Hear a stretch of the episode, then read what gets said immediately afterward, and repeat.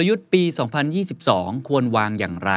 องค์กรควรจะเดินหน้าไปทางไหนท่ามกลางสถานการณ์โควิด สิบเก้า และวิกฤตซ้อนวิกฤตอีกหลายระลอกผมและอาจารย์ทนายชรินทร์สารนะครับจากพอดแคสต์ Strategy Clinic ครับจึงได้ออกแบบฟอรัมพิเศษขึ้นมานะครับชื่อว่า The Secret Sauce Strategy Forum คัมภีร์กลยุทธ์ฝ่าวิกฤตปีสองพันยี่สิบสองนะครับเนื้อหาแบ่งออกเป็นสองส่วนด้วยกันครับก็คือเป็นแปดบทเรียนจากแปดผู้บริหารชั้นนำส่วนแรกจะเป็นเรื่องของเทรนด์ผู้บริโภคเทรนด์เศรษฐกิจซีนาริโอ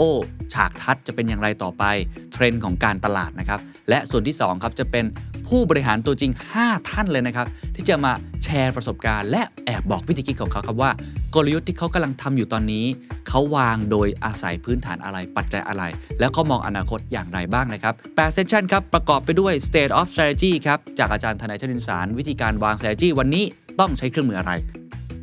Thailand Economic Outlook ครับเป็นเทรนด์ธุรกิจหรือว่าเรื่องของฉากทัศน์เศรษฐกิจว่าจะเป็นยังไงในปีข้างหน้าจากดร.ยันยงไทยเจริญครับ เอส ซี บี อี ไอ ซี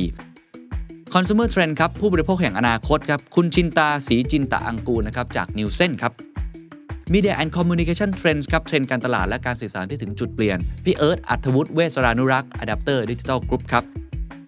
แล้วก็ห้า case study จากนักธุรกิจชั้นนำของเมืองไทยทุกท่านรู้จักกันเป็นอย่างดีครับไม่ว่าจะเป็นคุณช้างธีรพงษ์จันทร์สิริไทยยูเนียนคุณพงษ์ณัฐพงษ์คุณากรวง เอส ซี Asset คุณชาตยาสุพันพงษ์ Food Passion หรือ บี บี คิว Plaza คุณวิชาภูวรรักษ์จาก Major Cineplex Group คุณสุปจีสุธรรมพันธ์จากดุสิตธานี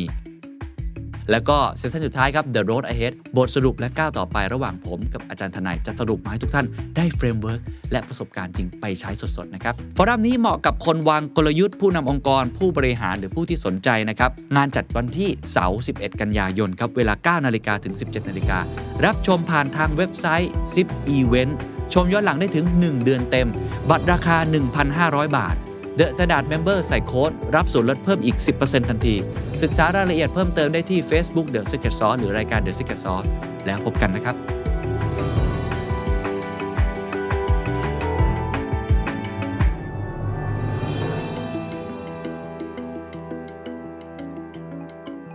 ครับYou're listening to The Standard Podcast, the eye-opening experience for your ears.The Power Game กับผมสรกลอดุลยานนท์คุยการเมืองเป็นเรื่องสนุก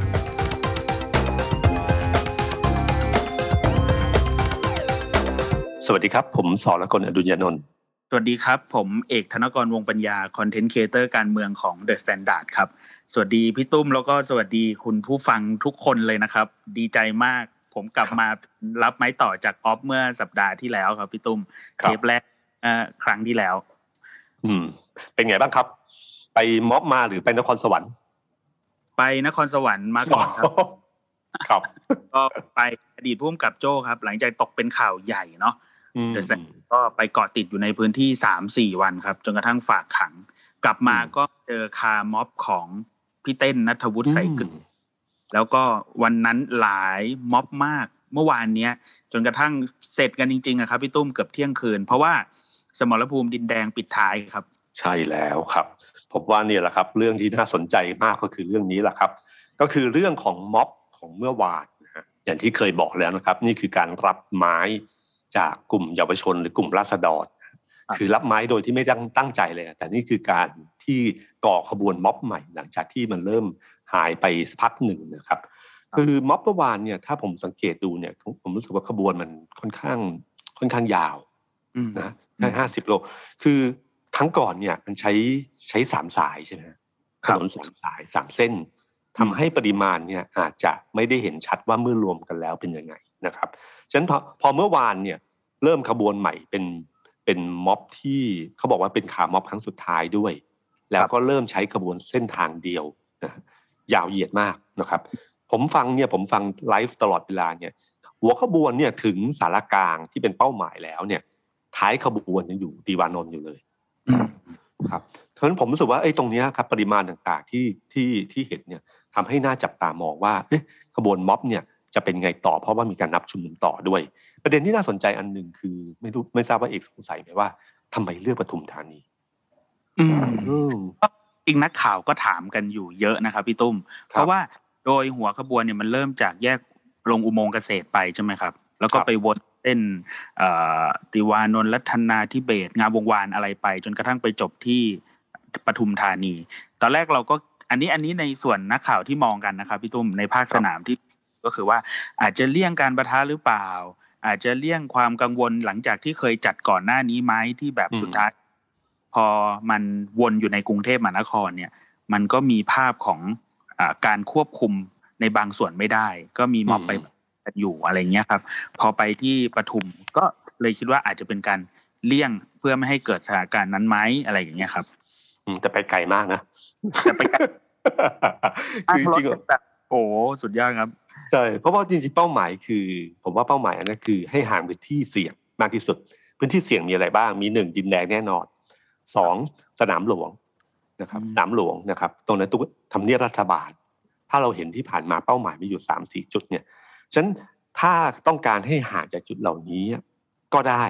แต่มันทำไมต้องไปถึงปทุมธานี ผ่านนนทบุรีมันไปรอบนอกหมดเลยนะครับไม่ได้เข้าในเมืองเลยนะครับไปเส้นรอบนอกส่วนหนึ่งคือผมเชื่อว่าถนนมันใหญ่เพราะไปถนนสายใหญ่โดยตลอดทำให้การจราจรติดขัดมันน้อยลงมันน้อยลงเพราะว่ามันขบวนมันยาวแต่ผมว่าอีกอันหนึ่งน่าสนใจก็คือว่าปทุมธานีเนี่ยมันเป็นถิ่นคนเสื้อแดงมันเป็นถิ่นคนเสื้อแดงแล้วก็นายกอบจ.ชื่อคำลนวิทย์คูบกระจ่างบิ๊กแจ๊ดซึ่งผมผมว่าคือเราก็รู้อยู่แล้วนะครับว่าเขามีสายสัมพันธ์ยังไงบ้างนะครับแต่ผมไม่รู้ว่าใช่เหตุผลนี้หรือเปล่านะครับแต่เป็นแต่ว่าเท่าที่ผมดูมันเหมือนกับไปเรียกไปเรียกคนฐานของคนเสื้อแดงของคุณณัฐวุฒิเนี่ยส่วนใหญ่นอกเหนือจากในกรุงเทพมหานครแล้วเนี่ยส่วนหนึ่งแล้วเนี่ยนนทบุรีกับกับเอ่อกับปทุมธานีเป็นฐานใหญ่ของเสื้อแดงผมไม่รู้ว่านี่คือการเรียกแขกหรือเปล่าคือให้รู้ก่อนหรือเปล่าแล้วก็พอไปถึงจุดพื้นที่การปราศัยเนี่ยน้อยมีคนที่มารอฟังปราศัยอย่างแน่นอนอยู่แล้วนะครับอันนี้ผมไม่แน่ใจนะครับแต่ผมรู้สึกว่าเออมันมีเหตุผลอะไรที่มันถึงต้องไปไกลขนาดนี้เพราะว่าถ้านอกห่างจากจุดปะทะเนี่ยมันไปทางจุดอื่นก็ได้มันไปทางบางนาก็ได้ใช่ไหมครับหรือไปทางแค่สุขุมวิทอะไรพวกนี้มันก็พอได้วนซะหน่อยแล้วค่อยวนวกเข้ามาจุดจุดปราศัยได้นะครับก็ไม่เป็นไรครับอันนี้เป็นเป็นจุดหนึ่งแต่สิ่งหนึ่งที่เห็นก็คือว่าสุดท้ายแล้วเนี่ยนะครับไม่ว่าม็อบขบวนจะใหญ่ก็ตามทีถ้าภาษาฟุตบอลเนี่ยคือมันจะมีตัวนึงที่เรียกตัวตัดเกมใช่ไหมคือถ้าคู่แข่งมันจะมีตัวตัดเกมอันนึงคือพอเราลากบอลไปม็อบจะโดนสกัดเนี่ยตัวตัดเกมนี่เป็นพวกเดียวกันคือม็อบดินแดง คือผมพยายามจะดูเตรียมไว้ดูเลยว่าเช้าเนี้ยข่าวจะเล่นข่าวอะไรภาพจะเป็นภาพม็อบหรือม็อบของคาม็อบหรือจะเป็นม็อบดินแดงครับก็เห็นโดยส่วนใหญ่เอาเอาเอาสื่อเก่าแบบหนังสือพิมพ์เนี่ยก็เห็นภาพว่าทุกคนพยายามจะเล่นสองภาพสองภาพเหมือนกันแต่คือไม่ใช่ภาพเดียวภาพนั้นมันจะเป็นภาพคนที่เป็นขบวนที่ใหญ่ที่สุดของม็อบเอ่อม็อบคาม็อบแต่ข่าวนี้มันกลายเป็นสองภาพนะที่ผมเห็นนะครับว่ามันเป็นลักษณะนี้คือตัวเนี้ยเพราะว่าภาพอย่างที่ผมเคยคุยเมื่อครั้งที่แล้วคือว่าม็อบดินแดงเนี่ยในเชิงข่าวเนี่ยแค่ไลฟ์เนี่ยแค่ไลฟ์เราก็ดูชัดเจนว่าระหว่างคาม็อบกับม็อบดินแดงเนี่ยใครเข้ามาดูมากกว่ากันม็อบดินแดงมันเหมือนหนังบู๊เนาะมันเหมือนหนังบู๊ที่เราคนดูจะลุ้นว่ามีอะไรหรือเปล่าจะอะไรกันบ้างอะไรเงี้ยมันจะตื่นเต้นกว่าคาม็อบนี่มันคือรถไปเรื่อยๆครับแล้วก็เห็นคนสองข้างทางที่ชูสามนิ้วชูอะไรต่างๆเนี่ยเข้ามาบ้างแต่มันไม่ตื่นเต้นเท่ากับหนังแอคชั่นฉะนั้นม็อบดินแดงเนี่ยเป็นตัวตัดเกมที่ทำให้กระแสม็อบของคาม็อบของของคุณณัฐวุฒิของบก.หลายจุดเนี่ยมันโดนลดทอนลงเพราะความรุนแรงที่เกิดขึ้นในตรงนั้นเนี่ยมันเป็นสีสันโหมยิงพุมาสวยจะตายใช่ไหมในเชิงภาพข่าวใช่ปะเราเป็นนักข่าวเราก็รู้เอ๊ะมุมประมาณนี้อะไรประมาณนี้ครับฉะนั้นผมว่าตัวนี้เป็นตัวหนึ่งที่ที่ลดทอนโดยที่ไม่ตั้งใจเพราะม็อบแต่ละม็อบมันมีเจตจำนงที่ไม่เหมือนกันกลุ่มทะลุแก๊สเขาจะคิดอีกแบบหนึ่งเขารู้สึกว่าสันติก็สันติไปเขาไม่ว่าแต่อย่ามาว่าผมผมขอเล่นแบบนี้แล้วกันเนี่ยนะครับครับว่าที่คือตอนตอนตอนที่เห็นนะครับพี่ตุ้มเวลาเราไปไลฟ์อยู่ที่ดินแดงใช่ไหมครับกลับไปม็อบเนี่ยหรือผมเป็นคนดูเองเวลาไลฟ์มันเด้งขึ้นปุ๊บเนี่ยโอ้โหแป๊บเดียวครับถ้าเป็นดินแดงเนี่ยคำถามที่ปูมาก็คือมาแล้วเอาแล้วหรือไม่ก็แบบว่าเกิดอะไรขึ้นครับหรืออะไรอย่างเงี้ยแต่เป็นบรรยากาศของความคิดเห็นที่เป็นคาม็อบอ่ะทุกคนก็จะมา เหมือนใช้ขีดสามขีดแล้วก็แบบส่งกำลังใจอาจจะออกไปวันนี้ไม่ได้ออกนะบรรยากาศของมวลอารมณ์มันต่างกันโดยสิ้นเชิงแบบที่พี่ตุ้มว่าเมื่อกี้ครับครับเพราะว่ามันหนังแอคชั่นเนี่ยผมดูง่ายแมสมากกว่านะถ้าเราพูดแบบหนังนะครับก็ผมว่าอันนี้เป็นอันหนึ่งแต่ขณะเดียวกันที่น่าจับตาของคือม็อบดินแดงเนี่ยมันได้ในเชิงสีสันได้เชิงในในความแบบแอคชั่นแต่ถ้าในเชิงปริมาณแล้วเนี่ยต้องยอมรับว่าขาม็อบเยอะกว่ากลุ่มคุณณัฐวุฒิกับคุณบก.รายจุดเนี่ยเยอะกว่านะครับฉะนั้นพอเขานัดหมายหลังจากที่เขาบอกว่าขาม็อบครั้งนี้เป็นครั้งสุดท้ายแล้วเราคัดนัดหมายครั้งใหม่วันที่สองอีกวันที่สองกันยายนนะครับเขาเริ่มนัดตั้งแต่สี่โมงเย็นแล้วก็จะเป็นม็อบที่มีรถมาจอดแต่ผมเชื่อว่าก็มีคนมาเป็นเป็นปิดถนนม็อบธรรมดาเหมือนม็อบที่ บี ที เอส อโศกใช่ไหมครับซึ่งใกล้ๆกับห้างเทอร์มินอลทเวนตี้วันนะฮะใช่ไหมครับตรงจุดนั้นเป็นจุดทำเลอันหนึ่งที่มีการชุมนุมอยู่ค่อนข้างเยอะอยู่นะครับเขาก็เลือกทำเลนี้แล้วก็คุณณัฐวุฒิเนี่ยผมเชื่อว่าเขาจะได้ดึงกระแสจากการปราศัยที่เมื่อวานที่ผ่านมาครับเราจะเห็นเลยว่าเขาเริ่มโชว์แล้วถ้าลีลาการปราศัยที่ใครคุ้นเคยกับณัฐวุฒิจะรู้เลยว่าเนี่ยคือการปราศัยที่เรียกคนได้เยอะมากในอดีตนะครับมันเป็นลีลาการปราศัยที่ต่างจากกลุ่มเยาวชนกลุ่มราษฎรคราวนี้ผมรู้สึกว่าฐานของคนที่จะมาร่วมเนี่ยจะเปลี่ยนไปครับผมว่ากลุ่มเยาวชนคงมาส่วนหนึ่งแต่ขณะเดียวกันเนี่ยฐานที่จะเยอะที่สุดคือกลุ่มเสื้อแดงเก่าและชนชั้นกลางนะผู้ใหญ่จะมาเยอะขึ้นจากม็อบแบบนี้นะครับแล้วก็เสียงเพลงจะเปลี่ยนไป เพลงที่เราเคยคุ้นชินในสมัยกลุ่มรัศดรเนี่ยจะเห็นเพลงกลุ่มหนึ่งแต่คราวนี้เพลงจะกลับมาอีกรูปแบบหนึ่งอันนี้เป็นเป็นการมองในเชิงวัฒนธรรมนิดหนึ่งเมื่อวานสังเกตนะครับพี่ตุ้มครับก็องค์นปชเนี่ยก็เอามาถูกโบกถูกอะไรกันอยู่ในพื้นที่ของคาม็อบแล้วก็การเปิดเพลงเก่าเดิมๆที่เคยชุมนุมกันสมัยเสื้อแดงอะไรอย่างเงี้ยครับที่เห็นชัดก็คืออาจจะเคยเห็นมาหลายครั้งแล้วแต่ผมคิดว่าครั้งนี้ชัดขึ้นก็คือว่ามันเหมือนรวมรวมศิษย์เก่าอะครับเป็นอะไรเฮ้ยไม่ได้เจอกันนานเฮ้ยอันนี้อันนี้อันนี้กลับมาเหมือนบรรยากาศแล้วเมื่อวานนี้ยิ่งคุณณัฐวุฒิแกประกาศความยิ่งใหญ่ในเชิงว่าจะให้ม็อบวันที่สองกันยาเนี่ยเป็นม็อบที่ใหญ่ที่สุดในรอบเจ็ดปีที่พลเอกประยุทธ์ยึดอำนาจมาเนี่ยครับกูเหมือนลักษณะมันวนกลับไปที่จุดเริ่มต้นใหม่อีกทีนึงแต่ว่าเป็นงานเหมือนรวมรวมศิษย์เก่ารียูเนียนนะครับอืมที่น่าสนใจก็คือว่าม็อบนี้เป็นการผสมผสานผสมผสานระหว่างม็อบของคุณณัฐวุฒิคือเสื้อแดงเราเรานึกภาพเสื้อแดงออกนะครับว่าเป็นยังไงบ้างกลิ่นอายแบบนั้นบวกกับกลิ่นอายความคิดสร้างสรรค์แบบบก.หลายจุดบก.หลายจุดนี่เป็นคนที่ต้องยอมรับนะว่าเขาเขาไม่ใช่ม็อบที่ใช้แบบปลุกเร้าแต่เป็นม็อบที่สร้างสีสันและมีภาพข่าวที่ชัดเจนนะฮะคือการสร้างภาพข่าวเนี่ยนิดเดียวแต่มันสามารถเอ่อให้สื่อทั้งหลายเอาไปเล่นได้แล้วมันก่อกระแสขึ้นซึ่งอาจจะไม่ใช่มาร่วมกันเยอะถ้าเราจำได้ว่าสมัยก่อนเขาเอาแค่ริบบิ้นไปผูกที่ป้ายราชประสงค์เท่านั้นเองนะครับแค่นั้นเองนะคนคนเดียวไปผูกป้ายปั๊บเป็นภาพข่าวและก็กระแสก็ก่อให้เกิดกระแสในโซเชียลมากมายมันคือวิธีการคิดของเขาอย่างครั้งนี้เขาคิดว่าถนนตรงนั้นน่ะต่อไปจะเป็นถนนคนเดินคือกิจกรรมเรานึกถึงภาพของกิจกรรมสมัยกลุ่มราษฎรหรือกลุ่มเยาวชนปลดแอกที่มีกิจกรรมต่างๆมากมายทางบก.รายจุดอยากเอาดึงนั้นกลับมาอีกรอบหนึ่งแล้วเขากะว่าเป็นเหมือนกับสี่โมงเย็นก็มาเจอกันเรื่อยๆเจอกันมาเรื่อยเจอกันเรื่อยๆแบบนี้นะครับแต่ผมเชื่อว่าสองคนเนี้ยความคิดช่วงต้นอาจจะโอเคแต่พอจุดถึงจุดที่จะพีคขึ้นมาสมมุติว่าม็อบมันพีคขึ้นมามันจะมีจุดที่เป็นปัญหาอยู่บ้างเพราะผมเชื่อว่าสองคนนี้ความคิดมันก็ไม่ได้ลง หนึ่งร้อยเปอร์เซ็นต์ คิดเหมือนกันนะครับแต่ไอ้ตรงนี้ที่จะเห็นแล้วการเลือกอโศกเนี่ยเพราะมีทั้ง บี ที เอส มีทั้งรถไฟฟ้าใต้ดินนะฮะแล้วก็เดินทางสะดวกห่างไกลจากจุดเสี่ยงทั้งหลายทั้งไม่ว่าจะเป็นดินแดงไม่ว่าจะเป็นหนำหลวงนะครับ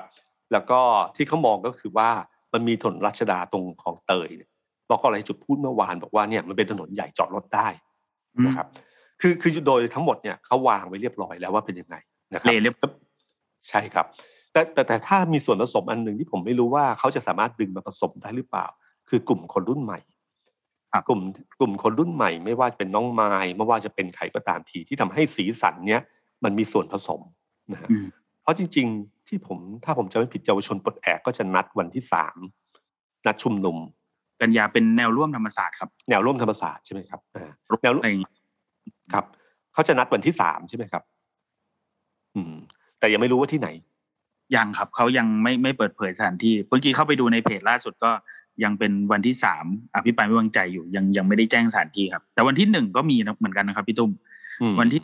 กลุ่มรามคำแหงเพื่อประชาธิปไตยอะไรเงี้ยครับก็จะอันนั้นจะไปที่หน้าสภาเลยยื่นหนังสือแล้วนะครับวันนี้ยื่นบอกว่าขอขอใช้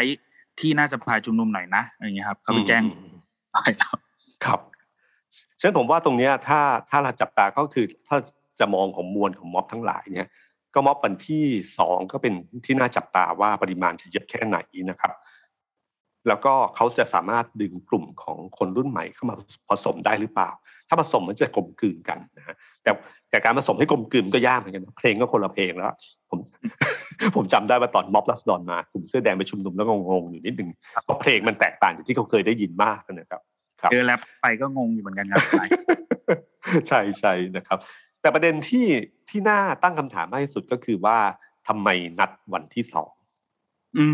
มว่าอภิปรายไม่วางใจเริ่มตั้งแต่พรุ่งนี้แล้ว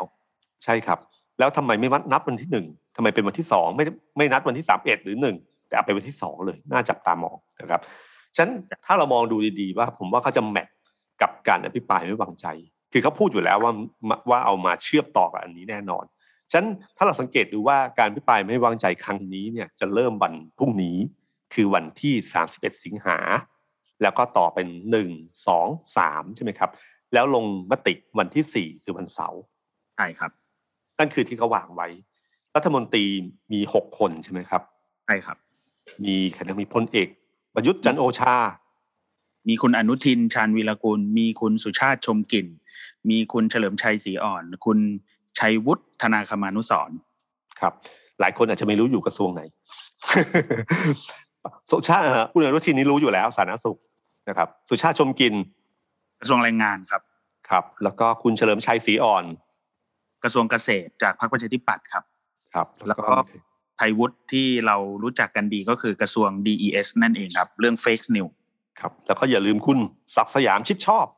อ่าคนสุดท้ายก็นาคมครับรัฐมนตรีวัฒนาคมก็มี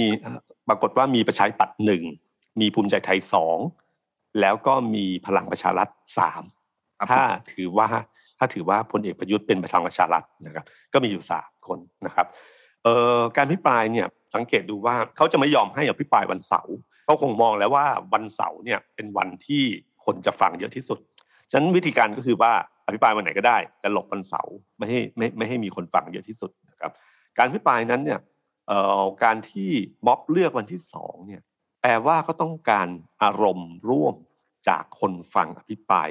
ในวันที่สามสิบเอ็ดกับหนึ่งหรือวันที่สองสักครึ่งวันเนี่ยเพื่อที่จะ สี่โมง เย็นเนี่ยตัดสินใจมาร่วมม็อบนี้ให้ได้ฉะนั้นผมว่าน่าสนใจก็คือว่าเอ่อคนที่วางเรียงลำดับไว้เนี่ยเรียงลำดับไว้อย่างไรใครก่อนใครหลังนะครับข้อมูลจากพรรคฝ่ายค้านล่าสุดเป็นยังไงบ้างครับบอกว่าดาบแรกนะครับพี่ตุ้มก็จะเจอกับพลเอกประยุทธ์ก่อนแล้วก็ไล่เรียงมาเป็นคุณอนุทินจากพรรคภูมิใจไทยใช่ไหมครับแล้วต่อด้วยคุณศักดิ์สยามพรรคเดียวกันเลยแล้วก็คุณสุชาติชมกลิ่นรัฐมนตรีแรงงานคุณเฉลิมชัยรัฐมนตรีเกษตรแล้วก็ปิดท้ายด้วยคุณชัยวุฒิครับกระทรวงดีฉะนั้นรูปแบบจริงถ้าถ้าวางแบบนี้จริงๆก็คือว่าเขาวางแบบเดิมคือครั้งก่อนก็จำได้ว่าเริ่มต้นด้วยพลเอกประยุทธ์จันทร์โอชาใช่ไหมครับการที่วางพลเอกประยุทธ์คุณอนุทินสองคนนี้แน่นอนที่สุดที่หนักที่สุดคือเรื่องโควิดที่รับผิดชอบโดยตรงนะครับส่วนคนที่สามคือคุณศักดิ์สยามเขาก็มีกลิ่นเรื่องโควิดนิดหน่อยครับพี่ตุ้มข้อหาในยัตติเขาเขียนมาว่าเป็นบุคคลเซฟเพลย์ครับ อันนี้ผมอ้างตามใช่ใช่เขาพูดจริงครับเขาเขียนงั้นจริงๆครับครับก็เนี่ยครับแล้วก็เขาไล่ไปเรื่อยๆแล้วก็จบด้วยที่คุณชัยวุฒิน่าจะเป็นเรื่องสีสันเรื่องของเฟกนิวเรื่องอะไรต่างๆเนี่ยนะครับเอ่อถ้าวางอย่างนั้นจริงนะครับก็คือเขาต้องการปูพื้นพลเอกประยุทธ์คุณอนุทินแล้ววันที่สองม็อบที่ได้อารมณ์ร่วมจากสองคนนี้ก็จะเกิดม็อบวันที่สองขึ้นมานะครับแต่อีกมุมนึงหรือว่าจริงๆนี่จะเป็นเกมหลอกหรือเปล่านะน่าจับตาเพราะว่าเขาจะมีสิทธิ์ที่สลับได้อีกใช่ไหมครับถึงวันจริง อยู่ที่ฝ่ายค้านว่าจะเสนอใครก่อนนะครับถ้าสมมติเขาสลับอีกเนี่ยมันมีโอกาสไหมว่าสลับที่พลเอกประยุทธ์ไปท้ายๆยังนึกไม่ออกนะครับพี่ตุ้มแต่ก็ก่อนหน้านี้คุณสมพงษ์ใช่ไหมครับครับผู้นำฝ่ายค้านเนี่ยแกจะเป็นไม้แรกเลยพอขึ้นแกก็หยุดก่อนอ่านแล้วก็เริ่มอภิปรายด้วยพลเอกประยุทธ์อะไรอย่างเงี้ยแต่ว่าผมแน่ใจว่าพอมาเริ่มพลเอกประยุทธ์อาจจะวันที่หนึ่งหรือวันที่สองเงี้ยมันจะปูพื้นแบบไหนลองในก่อนหรอหรืออะไรอย่างเงี้ยครับก็พี่ตุ้มแต่ว่าถ้าเหมือนพี่ตุ้มว่าเมื่อกี้ถ้าเกิดวางไล่เลียงให้เห็นว่าเกิดอะไรขึ้นแล้ววันที่สองมันเริ่มงอมๆขึ้นว่าแบบโอ้โหฉันเห็นผมไม่ได้แล้วผมไม่ไหวมาสี่โมงเย็นอะไรอย่างเงี้ยครับก็ไม่แน่ครับครับเพราะว่าจริงๆถ้าปูเรื่องโควิดเนี่ยน่าจะคุณอนุทินก่อนคุณประยุทธ์เนาะเพราะคุณประยุทธ์รับผิดชอบสูงสุดถ้าอภิปรายเรื่องรับผิดชอบสูงสุดแล้วค่อยไล่เบี้ยลงมาที่สาธารณสุขมันก็ประเด็นจะแป่งๆหรือเปล่าผมไม่แน่ใจนะครับก็ลองดูนะครับแต่แน่ๆสุดพลเอกประยุทธ์ไม่น่าควรจะวางสุดท้ายสุดเพราะว่าท้ายสุดเนี่ยมันจะเจอเวลาที่เร่งรัดเข้ามาใช่ไหมครับตอนช่วงเราถ้าเราจับจำการอภิปรายไม่วางใจได้คือวันสุดท้ายเนี่ยถ้าถ้าไว้ท้ายสุดเนี่ยประท้วงเยอะๆเวลาการอภิปรายจะน้อย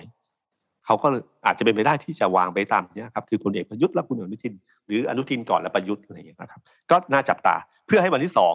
มีกระแสในการที่จะม็อบ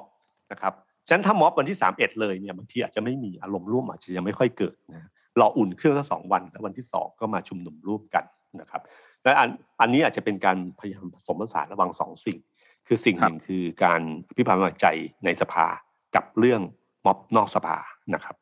ครับแล้วก็ที่น่าจับตาเล็กๆก็คือวันพรุ่งนี้ใช่ไหมฮะวันที่อภิปรายไม่ไว้วางใจเนี่ยคุณทักษิณโทนี่จะออกขับเฮ้าครับคู่ขนานกันไปครับครับแล้วก็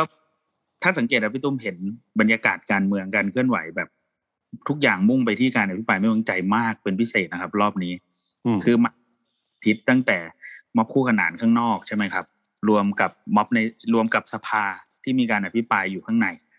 เพราะตอนนี้ทางกลุ่มแคร์ใช่ไหมฮะหมอสุรพงศ์ก็ขึ้น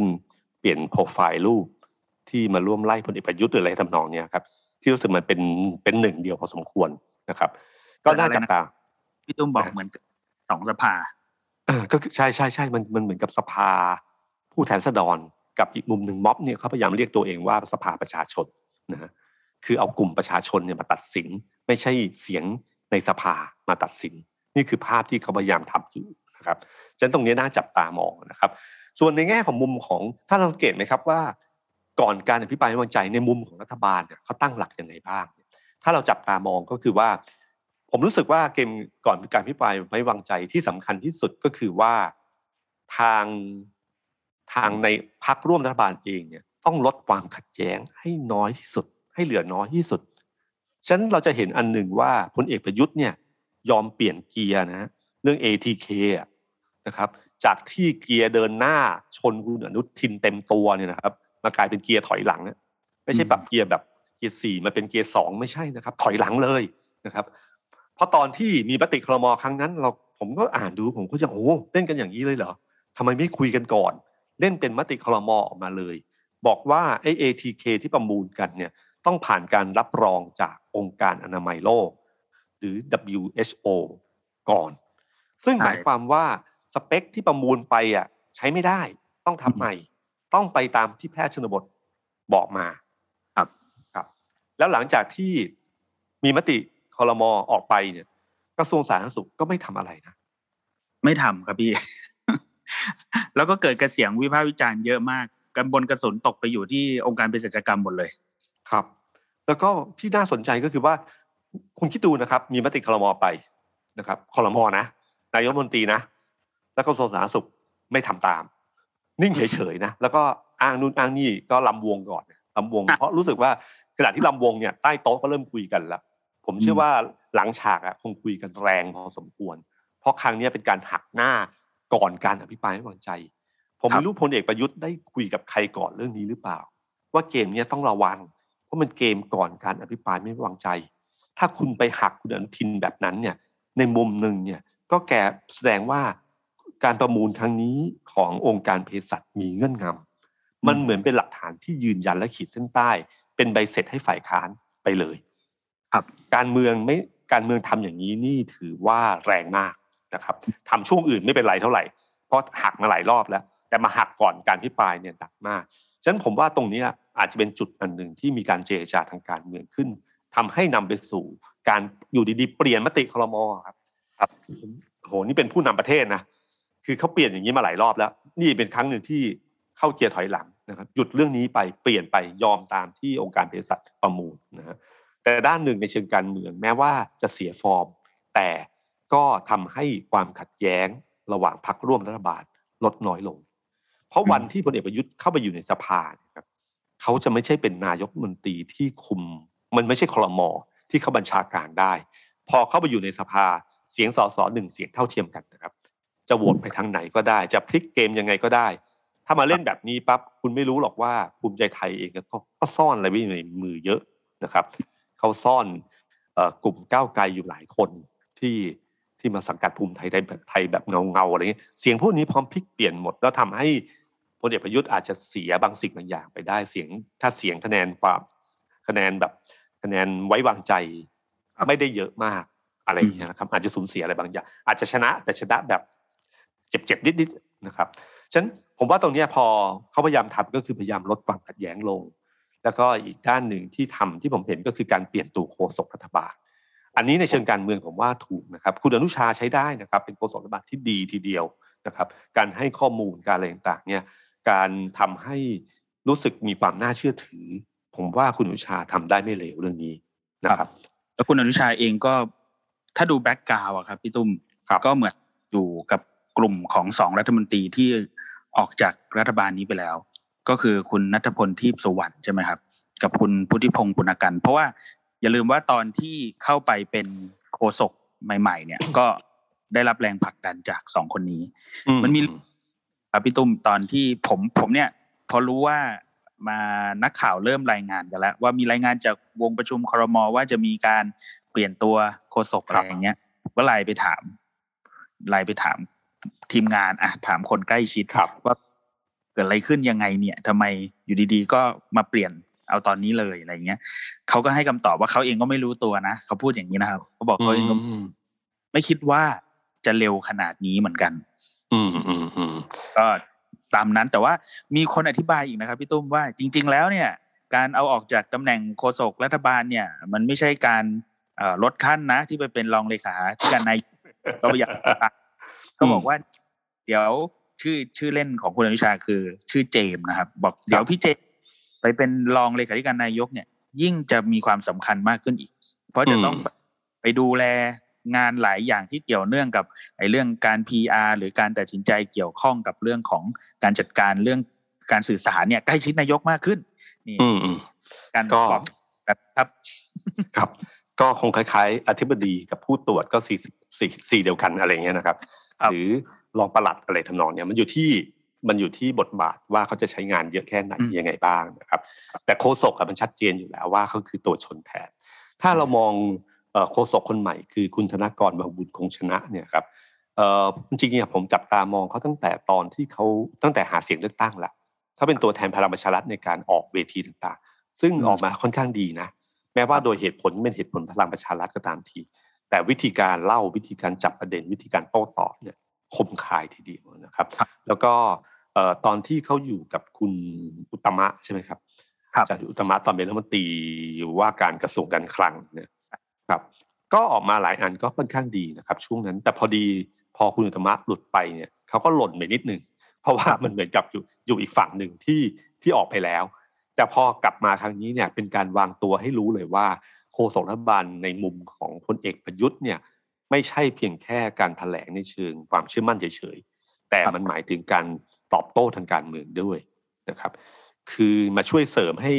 มีความน่าเชื่อถือมากกว่าปล่อยคุณแลมโบ้ปล่อยมาคนเดียวนะครับให้คุณแลมให้คุณแลมโบ้ปล่อยหมัดแล้วก็ไปปะทะทุกเวทีไม่แน่ใจว่าได้คะแนนหรือเสียคะแนนนะแต่รอบนี้อภิปรายไม่วางใจเนี่ยคุณแลมโบ้ก็มานะครับตั้งตั้งวอลลุ่มเรียบร้อยแล้ววันนี้เพิ่งแถลงไปเป็นวอลลุ่มกับเรื่องอภิปรายไม่วางใจครับเหมือนตกลงนายกให้ตั้งใช่ไหมฮะหรือว่าเขาตั้งเองอืมเขาไม่รู้ครับแต่เขาตั้งแล้ว ครับตอนแรกคุณวิรัตเมื่อวานนี้สัมภาษณ์คุณวิรัตรัตนเศรษฐ์ที่เป็นประธานวิปรัฐบาลเนี่ยครับเขาก็บอกว่าไม่มีไม่ต้องวอลลุ่มใดๆทั้งสิ้นเพราะสสในสภาหรือว่าเขาก็เชื่อว่าทุกคนตอบคำถามได้หรือว่ามีสสคอยที่จะช่วยเหลือจัดการอยู่แล้วแต่คุณแลมโบ้วันนี้แถลงตั้งเรียบร้อยครับมีขนาบข้างคือคุณทิพานันท์ครับคุณทิพานันท์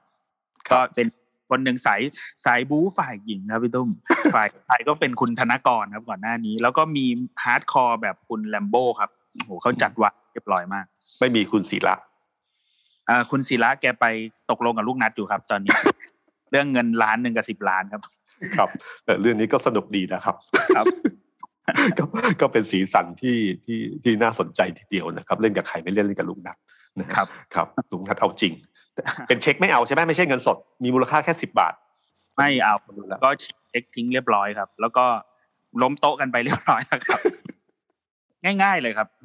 ไม่ต้องดูผลตรวจกันแล้วว่าสรุปบอดจริงไม่บอดจริงคือวันผมคุยกับลูกนัทเนี่ยสัมภาษณ์กันนะครับพี่ตุ้มจนสุดท้ายเนี่ยลูกนัทเนี่ยมันตั้งคำถามเขาตั้งคำถามกลับกับผมเหมือนกันว่าเขาก็ชักไม่ชัวร์แล้วว่าเขาบอดจริงหรือไม่บอดจริงเหมือนกันเพราะว่าเพราะว่าโอเคอาการมันมันน่าจะชัดอะครับว่ามันมองไม่เห็นแล้วครับคือคือผมว่าการที่คนหนึ่งตาบอดเนี่ยไม่ใช่เรื่องที่น่าดีใจนะครับมันไม่ใช่เรื่องที่เอามาล้อเล่นหรือเอามาเล่นพวกนี้ได้นะครับถ้าไม่บอดจริงเนี่ยแล้วอยู่ดีๆบอกว่าผมบอดทั้งที่ผมไม่บอดเนี่ย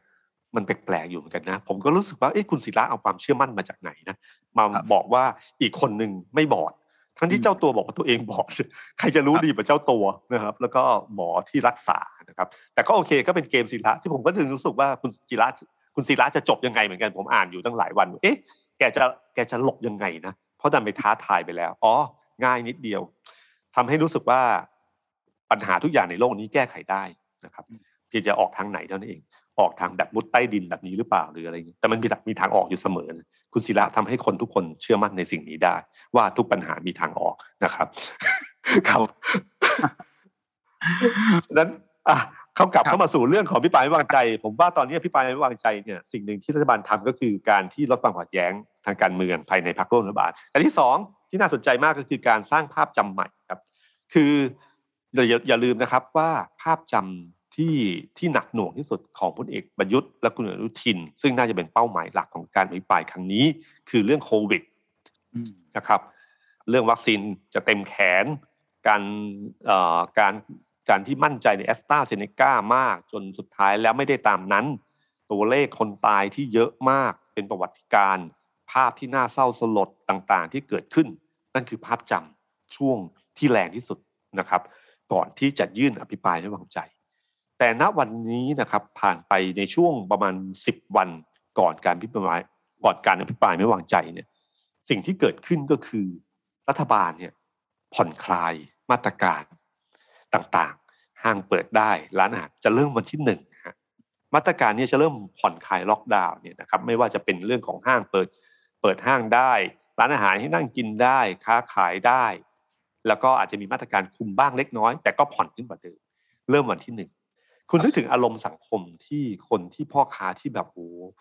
ไม่สามารถขายข้าวได้ร้านอาหารไม่สามารถคนนั่งกินได้แล้วอยู่ดีเปิดขึ้นมาวันนั้นเขาคงจะรู้สึกดีขึ้นมา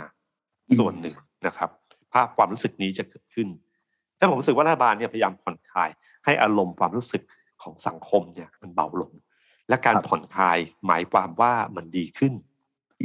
มันดีขึ้นนะครับการผ่อนคลายหมายความว่ามันดีขึ้นโดยที่เขาลืมไปอันหนึ่งนะว่าไอ้ตอนล็อกดาวน์เนี่ยนะครับยอดผู้เสียชีวิตยอดคนป่วยติดเชื้อใหม่เนี่ยนะครับแตะหมื่นเนี่ยวันที่สิบเจ็ดกรกฎาคมล็อกดาวน์วันที่สิบเก้ากรกฎาคมตัวเลขนะวันนี้เนี่ยแม้ว่ามันจะหล่นลงมาจากตัวเลข สองหมื่น จนเหลือวันนี้ หนึ่งหมื่นห้าพันเก้าร้อยเจ็ดสิบสอง คืออีกยี่สิบแปดคนจะขึ้น หนึ่งหมื่นหกพัน นะตัวเลขต้องให้ทางจิตวิทยาต้องอยู่ที่ หนึ่งหมื่นห้าพัน นะครับฉะนั้นลงมาแบบนี้ถือว่าดีแต่ หนึ่งหมื่นห้าพัน เนี่ยมันก็มากกว่า หนึ่งหมื่น นึงก่อนที่จะล็อกดาวน์นะครับแต่ความรู้สึกวันนี้คือเรามันดีขึ้นกว่า สองหมื่น แต่ถ้าเราไปเทียบกับวันนั้นมันยังแย่อยู่นะมันแย่กว่ากันวันที่ล็อกดาวน์ตัวเลข หนึ่งหมื่น เป็นตัวเลขที่เราตกใจนะครับฉะนั้นในมุมภาพจำของสิบวันนี้ที่ทำให้เกิดขึ้นก็คือทำให้รู้สึกว่า ตัวเลขต่างๆดีขึ้นนะครับการติดเชื้อลดลงนะครับยอดคนตายแม้ว่ายังอยู่ที่สองร้อยห้าสิบกว่าก็ยังไม่เพราะมันเคยแตะเกือบสามร้อยมาหนึ่งวันแล้วนะครับฉะนั้นดีขึ้นเรื่อยๆเนี่ยรัฐบาลก็จะสามารถสร้างภาพจำอย่าให้คนรู้สึกว่ามาตรการที่ทำมาทั้งหมดเนี่ยมันดีขึ้นนะฮะแต่ขณะเดียวกันเนี่ยเราเนี่ยตั้งคำถามกับตัวเลขเพราะว่าจริงๆผมพูดเมื่อครั้งที่แล้วอันนี้ผมถ่ายเล่นๆนะถ่ายเล่นๆว่าถ้าผมทำได้อยากให้เป็นคืออยากให้ตัวเลขเนี่ยอยู่ที่ หนึ่งหมื่นห้าพัน ครับครับก่อนการพิพากษาวิจัย หนึ่งหมื่นห้าพัน มันจะทำให้ดีขึ้นเออตัวเลขมันก็ลงมาเร็วอย่างอย่างรวดเร็วจริงๆเลยนะครับซึ่งมันอาจจะเป็นเรื่องจริงก็ได้นะครับเพราะว่าเรื่องนี้เป็นเรื่องทางการแพทย์อยู่แต่ขณะเดียวกันเนี่ยเราอย่าลืมนะครับว่าคนน่ะตั้งคำถามกับตัวเลขอยู่ไม่น้อยเพราะว่าเวลาที่บอกตัวเลขการติดเชื้อต่างๆเขาไม่ได้บอกสมมติฐานที่เปลี่ยนไปเดิมเนี่ยนะครับคนติดเชื้อเนี่ยต้องกักตัวสิบสี่วันใช่ไหมครับครับตอนนี้สิบวันปล่อยนะอืมอันนี้จะมามาพักหนึ่งแล้วนะครับ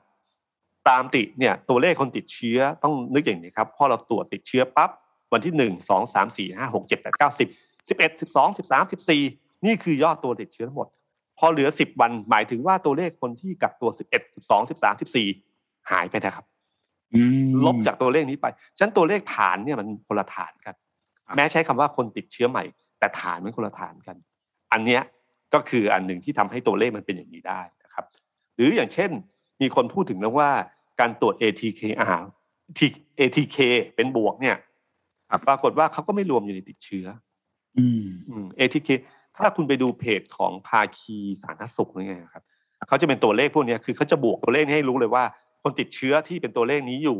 กับคนที่ตรวจ เอ ที เค แล้วแล้วเป็นบวกเนี่ยมันเป็นตัวเลขเท่าไหร่นะครับดังนั้นตอนนี้ตัวเลขทั้งหลายเนี่ยมันก็เลยทำให้คนชักไม่แน่ใจว่าตัวเลขที่ที่เกิดขึ้นมาตอนนี้มันเป็นตัวเลขจริงหรือตัวเลขการเมืองเพราะวิธีการอันนึงทำให้คนติดเชื้อน้อยลงมันมีอันนึงที่ทำทำได้ก็คือตรวจให้น้อยครับถ้าตรวจเชิงลุกน้อยตัวเลขการติดเชื้อก็จะน้อยแต่ถ้าในแง่ต้องการที่กำจัดเรื่องโควิดหรือกำลับเรื่องโควิดให้ถูกต้องที่สุดคือตรวจให้เยอะที่สุดให้ตัวเลขมันขึ้นมายอมรับความจริงแล้วก็จัดการมันอย่างน้อยคนติดเชื้อพอเรารู้มันก็ไม่แพร่เชื้อออกไปใช่ไหมครับฉะนั้นนี่คือคือตัวเลขที่เป็น question mark นิดนึงแต่สุดท้ายแล้วเนี่ยภาพมันออกมาดีขึ้นเมื่อเทียบกับตอนที่เลวร้ายสุดนะครับแต่คนก็จะลืมไปว่าเฮ้ยตอนที่ล็อกดาวน์มันหมื่นหนึ่งนะตัวเลขตัวเลขนี่ไม่ใช่ตัวเลขที่ที่ดีนักอะไรนะครับแต่นี่คือเป็นเดือนเลยครับใช่ครับอันนี้คือเป็นภาพจำใหม่ที่รัฐบาลพยายามจะสร้างขึ้นมานะครับอันที่สามก็คือเรื่องของวัคซีนนะสังเกตไหมครับช่วงนี้เจรจาวัคซีนอย่างรวดเร็วมากเลยโอ้โหนี่วันนี้เพิ่งอนุมัติครม.วันนี้เพิ่งอนุมัติอีก สี่พัน ล้าน สี่พัน กว่าล้านตัวไฟเซอร์ครับอีก เก้าจุดเก้า ล้านโดส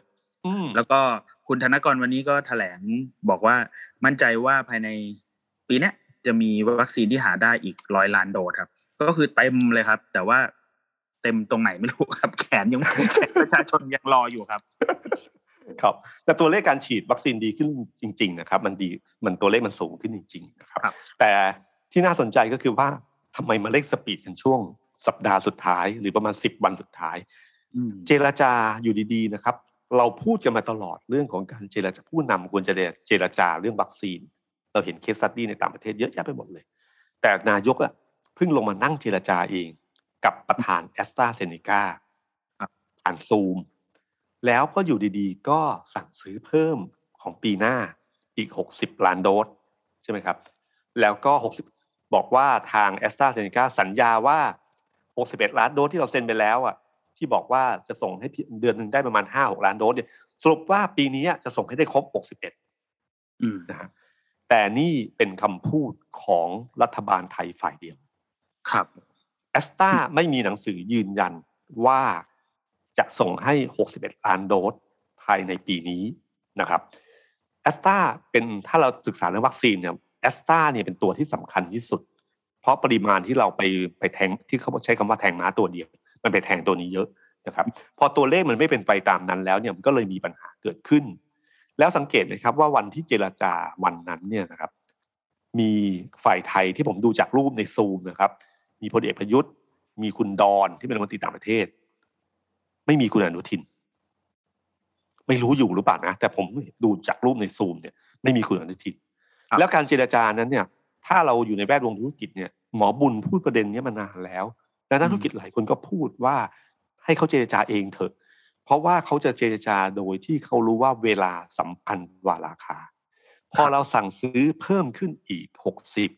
อยู่ดีๆที่บอกว่าส่งได้ ห้าถึงหก ล้านโดสจะสามารถส่งให้ครบได้หกสิบเอ็ดทันทีมันหมายความว่ายังไงอ่ะมันหมายความว่าที่ผ่านมาคุณเจรจาไม่เป็นหรือคุณไม่ได้แลกเปลี่ยนผลประโยชน์ธุรกิจเนี่ยถ้าเราสั่งซื้อว่าเอ่อโดสละห้าเหรียญเนี่ยนะครับเขาก็อาจจะมาแค่หกสิบเอ็ดถ้าเราสั่งซื้ออย่างเช่นล็อตล่าสุดที่มีข่าวว่าเดือนปีหน้าเนี่ยเราสั่งซื้อเนี่ยราคาเก้าเหรียญต่อโดสโดสละเก้าเหรียญราคาเพิ่มขึ้นคือจริงๆก็คือว่าจ่ายเงินเพิ่มอ่ะเขาก็ส่งให้เราเร็วขึ้นเวลามีมีคนมาเจรจาเราสามรายคนนึงให้ห้าเหรียญอีกคนนึงห้าเหรียญอีกคนนึงเก้าเหรียญคุณจะส่งใครก่อนครับผมต้องเอาแพ็คผมรู้สึกว่านี่คือเรื่องธรรมดาที่หมอบุญบอกว่าเรื่องวัคซีนมีอยู่แค่สองเรื่องหนึ่งคือเรื่องเงินเงินถึงก่อนแพงกว่าจ่ายได้มันก็คือซื้อของธรรมดาเพราะเขาเป็นธุรกิจการที่สองคือเรื่องการเมืองเท่านั้นเองเขาพูดอย่างนี้กันมานานแล้วแล้วอยู่ดีมาเร่งกันวันนี้แล้วสุดท้ายก็เป็นไปตามนั้นก็คือว่าคุณต้องจ่ายเงินก้อนใหญ่ก้อนหนึ่งแอสตราเพื่อแลกจากไอ้แลกกับไอ้ตัวหกสิบเอ็ดล้านโดสซึ่งไม่รู้ว่าจริงหรือเปล่าด้วยนะเพราะว่าเขาเป็นเพียงแค่คำสัญญาที่รัฐบาลไทยอ้างว่าเขาสัญญาจำได้ไหมครับแผนแผนที่วัคซีน AstraZeneca ที่คุยกันตั้งแต่ประมาณกุมภามีนาเมษาแผนมาโดยตลอดคือเดือนละสิบล้านโดสครับเชื่อกันแบบนั้นมาโดยตลอดเพราะว่าไม่มีหนังสือสัญญานะครับเป็นความเชื่อฝ่ายเดียวเวลาเราเจรจาครับเอกบอกผมว่าเอ้ยเอกผมอยากได้สิบผมว่าเออผมจะพยายามเต็มที่ให้คุณได้พยายามเต็มที่มันไม่ใช่หมายถึงว่าสัญญาตราบใดที่มีจดหมายที่เป็นคอนแทคมาเนี่ยไม่มีผมไม่รู้ว่าตอนนี้รัฐบาลอืมใช่ไหมครับผมว่าตอนนี้ไม่รู้ว่ารัฐบาลไทยได้สัญญาหรือได้จดหมายจากแอสตราส่งมาว่าผมยืนยันว่าผมจะส่งภายในปีนี้หกล้านโดสอย่าลืมนะครับมันมีบทเรียนในอดีตฉะนั้นวันนี้บทเรียนในอดีตต้องดูดีๆว่าไอ้ที่คุณสัญญาไปมันจริงหรือเปล่านะครับที่เขาสัญญาเขาสัญญาจริงหรือเปล่าหรือรัฐบาลตีความว่านี่คือคำสัญญานะครับแต่รู้แล้วแน่ๆคือเราต้องสั่งซื้ออีกหกสิบล้านโดสในปีหน้ามันถึงมีโอกาสที่จะได้เยอะขึ้นแล้วก็มีข่าวว่าเราจะซื้อแอสตราจาก อี ยู ซื้อไฟเซอร์จาก อี ยู ถ้าถ้าเรื่องนี้พูดอย่างแต่ตามตรงคือเป็นเรื่องที่เขาบอกบอกกันมานานแล้วว่าควรจะจัดหาอันอื่นได้บ้างเจรจาอันอื่นบ้างอย่าคิดว่ามันลอยเข้ามาเจรจายอยเข้ามายื่นอะไรต่างๆเนี่ยนะครับอันนี้คือภาพอันนึงที่เราเห็นนะครับว่าเอ่อเขาพยายามจะทำเรื่องวัคซีนให้เร็วขึ้นภาพใหม่ที่ภาพความทรงจำก็คือว่ารัฐบาลได้พยายามเต็มที่แล้ววัคซีนตอนนี้ทั่วเมืองมีประมาณหนึ่งร้อยสี่สิบล้านโดสไตรมาสสี่นี่คือเราอยากฉีดอะไรเราได้ฉีดหมดใช่ไหมครับพี่ตุ้มก็อ้างว่าไฟข้อมูลนี่แล้วเนี่ยครับเต็มเมืองขนาดนี้เนี่ยครับคือเต็มเมืองขนาดนี้มันต้องเยอะมากเลยนะเพราะว่าไฟเซอร์เนี่ยก็บอกว่าแทนที่จะไปไตรมาสสี่ก็บอกกันยาได้แล้วนะหลังจากที่เราสั่งซื้อเพิ่มจากยี่สิบเป็นสามสิบครับเพิ่มอีกสิบล้านโดสและจ่ายเงินทันทีวันนี้ที่วันนี้อนุมัติมาเนี่ยคืออันนี้ก็แปลว่าจริงๆแล้วเนี่ยทั้งหมดเนี่ยมันอยู่ที่ว่าเซ็นสัญญาจ่ายเงินราคาแค่นั้นเองเวลาตรงนี้คือเรื่องที่สำคัญนะครับเพราะว่าพอสุดท้ายแล้วภาพที่ออกมาวันนี้ที่รัฐบาลพยายามทำที่ผมบอกครับว่าหนึ่งผ่อนคลายมาตรการสองตัวเลขติดเชื้อน้อยลงวัคซีนลุยเรามีวัคซีนเต็มแล้วถ้าอภิปรายในสภาพูดถึงเรื่องในอดีตว่าเรานั่นเราจะพูดในเรื่องปัจจุบันรัฐบาลจะชี้แจงเรื่องปัจจุบันว่าเราทำอะไรได้บ้างนะครับอันนี้ก็คือคือเกมการเมืองที่น่าลมคืนณเวลาที่กำลังถูกอภิปรายอยู่ณเวลาที่กำลังถูกต่อว่าหรือตั้งคำถามอยู่เนี่ยผลที่รัฐบาลรู้สึกว่าเป็นรูปธรรมมันเปลี่ยนไปละแบบพี่ตุ้มว่ามึงบอกไม่มีอะไรเรื่องอดีตคนอื่นประยุทธ์จะขึ้นมาจะพูดในเรื่องอดีตอดีตเป็นเรื่องที่ผ่านมาแล้วเรามาพูดเรื่องปัจจุบันดีกว่าครับตอนนี้เรามีหนึ่งร้อยสี่สิบล้านโดสแล้วอะไรอย่างเงี้ยนะครับมันก็อาจจะออกมารูปนั้นได้นะครับอดีตผมก็แก้ปัญหามาแล้วไงเออนี่ไงผ่อนคลายดีขึ้นไหมตัวเลขดีขึ้นไหมเนี่ยจาก สองพัน สองหมื่น เป็น หนึ่งหมื่นห้าพัน แล้วอะไรเงี้ยนะครับมันก็จะออกมาประมาณนี้มันก็เหมือนกับตอบกันคนละเรื่องแบบเดิมแต่มันก็มีภาพภาพหนึ่งที่เป็นภาพบวกในเชิงผลงานรัฐบาลนะครับครับอันนี้ที่ผมมองว่านี่คือเกมที่รัฐบาลทำอยู่นะครับเอ่อในขณะเดียวกันถามว่าสุดท้ายแล้วผลโหวตมันจะออกมาเป็นยังไงอืมเอกอยู่ในสภาเป็นไงทายว่า ผมว่าก็คงจะเหมือนเดิมครับพี่ ถ้าพูดกันแบบทุกครั้งที่ผ่านมาเนี่ยแทบไม่ได้ลุ้นเลยว่าผลเนี่ยจะออกมาไม่ไว้วางใจนะครับพี่ตุ้มส่วนใหญ่ที่นักข่าวสภาหรือนักข่าวการเมืองลุ้นกันเนี่ยจะไปลุ้นกันตรงงูเห่ามากกว่าว่าเอ๊ะมาถึงจุดนี้ละมันจะไหลไปอีกเท่าไหร่มาถึงจุดนี้จะไหลไปอีกเท่าไหร่แต่ว่าผลคะแนนส่วนใหญ่ก็จะมาดูแค่ว่ามันไว้วางใจเหมือนเดิมแต่ว่าใครได้คะแนนมากใครได้คะแนนน้อยใครจะลดใครจะเพิ่มไหมแบบรอบนี้ครับพี่ตุ้มคุณสุชาติเนี่ยโดนรอบรอบสองละเป็นรัฐมนตรีอ่าเนี่ยโดนสองรอบก็ต้องมาดูว่าจะยังไงกับผลคะแนนคุณศักดิ์สยามคุณอนุทินก็น่าสนใจครับอืมหลายคนที่มีข่าวบอกว่ากลุ่มสี่ชอคือสี่รัฐมนตรีช่วยเนี่ยจะมาพยมคุณสุชาติคุณชัยวุฒิอะไรเงี้ยเพื่อเอาตำแหน่งรัฐมนตรีว่าการมาแทนเนี่ยเป็นไปได้ไหมครับก็รอบรอบรอบนี้ก็มีข่าวว่าคุณธรรมนัสใช่ไหมครับจะเป็นตีช่วยตีมตีว่าการบ้างแล้วก็มองว่าจะไปกระทรวงแรงงานหรือเปล่าก็คือคุณสุชาตินั่งอยู่ก็คือในพลังประชารัฐเนี่ยมันก็มีขั้วอยู่นะครับพี่ตุ้มคุณสุชาติคุณธรรมนัสเองเนี่ยก่อนหน้านี้ก็เหมือนไม่ค่อยจะเส้นทางเดียวกันเท่าไหร่ในเชิงของการเต้นกันคุณธรรมนัสไปไหนเราจะเห็นตลอดว่าควงคุณนฤมลไปด้วยตลอดคุณนฤมลพินโยสินวัตรเนี่ยครับที่เคยเป็นโฆษกรัฐบาลแล้วก็เล่นการเมืองสมัยแรกได้เป็นรัฐมนตรีช่วยเลยก็มาเป็นรัฐมนตรีช่วยแรงงานอยู่ตอนเนี้ยที่อยู่กับคุณสุชาติเหมือนกันก็อยากจะขยับตัวเองเหมือนกันตั้งแต่รอบที่แล้วและที่มีข่าวว่าจะได้ไปเป็นรัฐมนตรีศึกษาหรือเปล่าสุดท้ายคุณตรีนุชตอนเนี้ยที่นั่งอยู่ก็ได้ไปใช่ไหมครับที่บอกว่าเป็นสนิทกับคุณประวิตรคุณนฤมลก็มีข่าวเหมือนกันว่าอยากจะขึ้นเป็นรัฐมนตรีศึกษาเหมือนกันอีกคนนึงก็คือหลังๆมาเนี่ยเราจะเห็นเลยว่าคุณธรรมนัสเนี่ยค่อนข้างจะพูดคุยอะไรกันกับคุณวิรัติอยู่เรื่อยๆในทางรัฐบาลคุณวิรัติเนี่ยมีลูกชายที่ปัจจุบันเนี่ยเป็นรัฐมนตรีช่วยคมนาคมอยู่ชื่อคุณอธิรัตน์รัตนเศรษฐ์ก็อยากจะให้ขึ้นเป็นรัฐมนตรีว่าการเหมือนกันแล้วเล็งกระทรวงไหนไว้ก็คือกระทรวง ดี อี เอส เนี่ยแหละครับพูดง่ายๆก็คือรัฐมนตรีใหม่รอบที่เพิ่งมากันไม่นานเนี่ยคุณชัยวุฒิคุณสุชาติคุณตรีนุชเนี่ยอยู่ในข่ายที่ถูกเขย่าเหมือนกันครับไม่ใช่เขย่าจากพรรคฝ่ายค้านครับแต่พรรคภายในพลังประชารัฐกันเองคือสองคนเนี่ยเป็นรัฐมนตรีใหม่เลยพี่ตุ้มก็คือคุณคุณตรีนุชใช่ไหมครับกับคุณชัยวุฒิเนี่ยเพิ่งมาเพราะว่าคุณพุทธิพงศ์กับคุณณัฐพลเนี่ยถูกปรับออกไปส่วนคุณสุชาติเนี่ยก็มีคนอยากจองและเล็งกระทรวงคุณสุชาติไว้นานอยู่แล้วแต่คุณสุชาติได้ไปก่อนตอนนี้ก็ขยับครับตรงนี้ครับที่ผมว่าคลื่นลมภายในพรรคพลังประชารัฐจะเป็นตัวกำหนดเกมอันนี้นะครับเรื่องอื่นๆเนี่ยความขัดแย้งระหว่างพรรคร่วมรัฐบาลแล้วจะล้มรัฐบาลเนี่ยโอกาสที่จะเกิดขึ้นเนี่ยน้อยมันไม่รู้สึกมันจะไม่ถึงขนาดนั้นที่จะเขย่ากันนะครับยิ่งพอนายกลดความขัดแย้งเรื่อง เอ ที เค ลงนะครับมันก็ทำให้กระแสความไม่พอใจของภูมิใจไทยกับพลังประชารัฐเนี่ยมันลดน้อยลงแต่ผมว่าการอภิปรายวางใจที่น่าสนใจก็คือว่าถ้าอภิปรายคุณอนุทินก่อนนะครับแล้วพยายามให้คุณอนุทินบอกปัดให้ได้ว่าการดำเนินการทั้งหมดนายกรัฐมนตรีร่วมอำนาจไว้ทั้งหมดคนเดียวเขาเป็นเพียงแค่คนที่แบบช่วยเหลือหรือทำตามนโยบายเฉยๆเนี่ยครับและเอาคำพูดนี้ไปมัดพลเอกประยุทธ์อีกทีนึงก็อย่างเงี้ยมันรู้สึกมีน้ำหนักแล้วก็มีพลังอยู่นะครับแต่เกมในในพรรคพลังประชารัฐที่เล่นกันเองเนี่ยก็น่าจับตานะครับเพราะว่ามีกลไกตัวเลขตัวเลขหนึ่งที่เป็นตัวเลขที่แปรผันคือพรรคเล็กครับครับพรรคเล็กนี่นะครับเป็นพรรคที่ไม่ค่อยพอใจกับท่าทีพลังประชารัฐมากในกรณีของการแก้ไขรัฐธรรมนูญเพราะว่า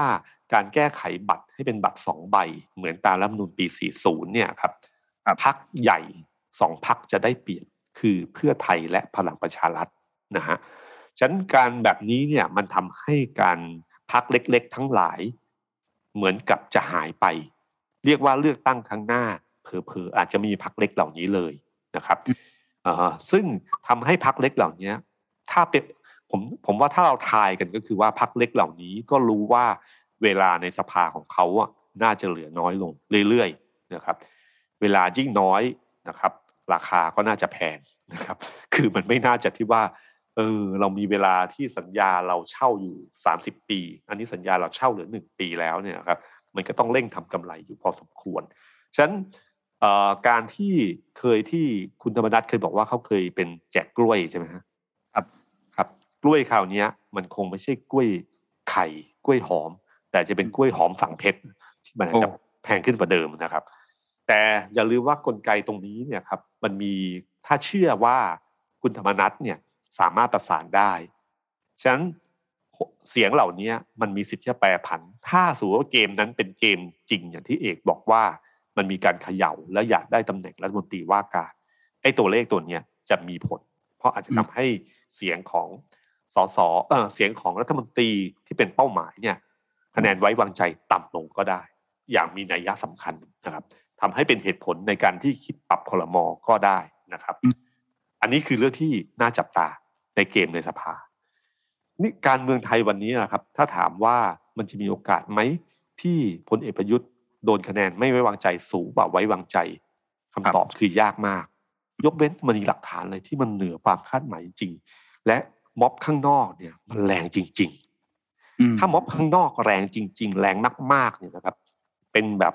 เหมือนคนเสื้อแดงในวันก่อนหรือกปปส.ซึ่งมันก็ไม่น่าจะถึงขนาดนั้นแต่ยกเย็นยกเว้นว่าอุณหภูมิหรือความไม่พอใจจากการปราศัยมันสูงมากจริงๆไอ้ตรงนั้นเนี่ยน่าสนใจนะครับฉะนั้นเราต้องไปดูวันใกล้ๆอีกทีนึงแต่ถ้าดูจากวันนี้เนี่ยเชื่อกันว่าคงไม่มีอะไรนะครับคงไม่เคยคงไม่เหมือนคุณบรรหารมั้งที่โดนไปบีบในสภาเพื่อให้